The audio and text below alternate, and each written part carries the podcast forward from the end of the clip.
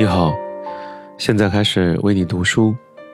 极简主义，做出艰难的选择。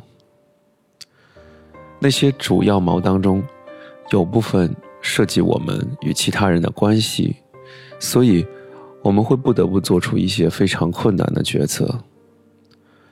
母亲去世之后，周西亚认定他近六年的婚姻有问题了。他知道他和妻子都不幸福。他们的价值观和愿望都不一致，他们想要的东西大相径庭。他们爱着彼此，想找到一条让婚姻继续下去的道路。于是，他们坐下来讨论了彼此之间的差异，并制定了拯救这段婚姻的计划。他们去做了婚姻咨询，想办法更好地配合彼此，一起努力了好几个月。来修复破裂的婚姻。然而，他们之间的差异实在太大了，于是，Joshua 和妻子决定分开。那是他所做过的最为艰难的决定。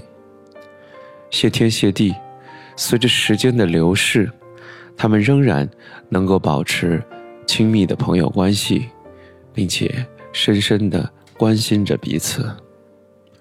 此外，Joshua 还面临母亲死后如何处理其遗物的困境。应该怎样对待那些我们想永远握在手中的伤感之物？他母亲住在千里之外的佛罗里达，在他去世之后，清空那个塞满了各种物品的单人公寓的责任，便落在了 Joshua 头上。他母亲在室内装饰方面很有品味，因此从收藏的角度来看，他的东西没有一样是垃圾。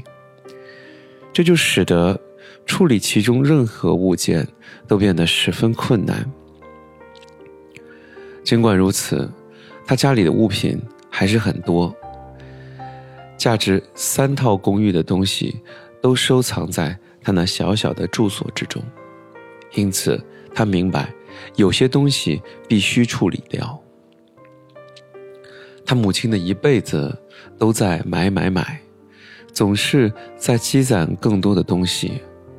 他的公寓中到处都是古董家具，一个特别棒的带顶棚的橡木床，几乎占据了整个卧室。两个衣柜里装满了衣服，画框挂满了。公寓的每一个平面，原创艺术品挂满了墙壁，创意装饰品则塞满了全部角落，甚至每一个缝隙。那可是整整六十四年的积累呀！丘西亚做了每个当儿子都会做的事儿，他从 U 号搬家公司租了一辆大卡车。然后向俄亥俄一家储物公司打电话，确认他们有足够大的空间。租卡车花了一千六百美元，寄存费是每月一百二十美元。经济上的成本是高昂的，但他很快发现，相比之下，感情的成本更高。最初，Joshua 什么都不想舍弃。如果你失去了所爱的人，或者有过类似的情感经验，你就能理解，那时候要他放弃其中任何一样的东西有多困难。因此，他不想放手。他原打算把所有大大小小的装饰品、雕像和超大的家具都塞进那个俄亥俄州的小储藏室里。从天花板到地板，通通塞满，一样不落。那样他就知道，一旦他想要，或出于某种令人费解的理由，他需要母亲的遗物，就全部都在那儿，触手可及，只是为了以防万一。母亲去世一周以后，就是啊，着手打包他的行李。每一个画框，每一个小瓷娃娃，每一个架子上的每一块白色的桌布，他把他留下的每样东西都打包了，或者他是这么认为的。然后他在床底下一看，床架下狭小的空间是经过整理的一团乱。那儿有四个箱子，每个上面都标了数字，一、二、三、四。标了号的箱子都是用包装胶带密封了起来。这是要剪开封装，在里面找到了他小学时候涂写过的纸张，从一年级到四年级，拼写考试卷、书法课作品。美术课作品，他小学头四年头涂写过的每一张纸张，全部都在那里。很明显，他好多年都不曾开过那些密封起来的箱子。即便如此，他仍然保留着这些东西，因为他想保留关于儿子的全部片段，保留住过去的每一个片段。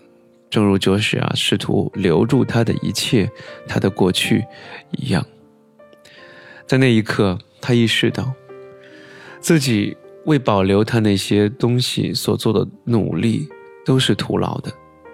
就算没有那些东西，他也能将他的记忆铭刻于心。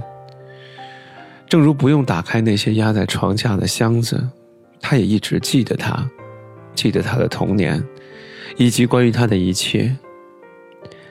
旧舍的妈妈不需要借助二十五年前的东西来记住他儿子，正如他儿子不需要借助一个装满他遗物的储藏室来记住他一样。于是，就是要给 U 号搬家公司打电话，取消了卡车预约。然后在接下来的一周，他几乎将他的全部东西都捐给了那些真正会用到他们的地方。当然，放手很难。但在这整个过程当中，Joshua 学到了几条经验教训：第一，我们不是自己的财物本身；第二，我们的价值并不局限于自己所拥有的财物；第三，记忆在我们的心中，而不是在物品上。财物给我们带来身心的重压。第五，你可以给自己想要记住的物品拍照留念。第六。对我们来说，只能平添愁思的物品，对其他人来说却可能有实际的用途。第七，放手让我们获得自由。我们并不认为引起伤感的物品有多糟、有多邪恶，也不觉得坚持留着它们就错了。我们只是认为，伤感之物的危害比我们想象的更为微妙。如果你想摆脱某样东西，而你留着它，只是出于感情上的原因。如果它给你带来负担，成为你的一个锚，那或许现在就是该舍弃它的时候了。是时候让自己从负担中解脱出来了。然而，这并不是意味着你应该把所有的东西都丢掉。随着时间的推移，我们俩一个接着一个地处理了我们的许多锚。有大有小，在解毛的过程当中，我们也在寻找更有效的方法。我们寻找着各种榜样，寻找着克服了自己恐惧的人们，寻找着那些将自己从抛锚的状态中释放出来，过上更有意义的生活的人们。我们就是在这样极简主义的路上排蹒跚而行的。我们不是自己的物品本身，我们不是自己的财物本身，我们的价值，并不局限于自己所拥有的财产。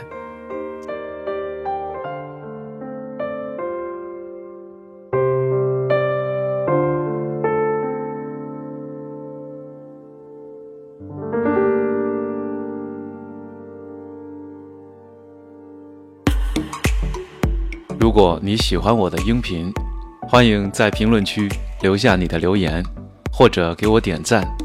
欢迎关注我的播客，在喜马拉雅中搜索“裸奔爷”，点击关注，或者订阅本专辑，获得持续更新。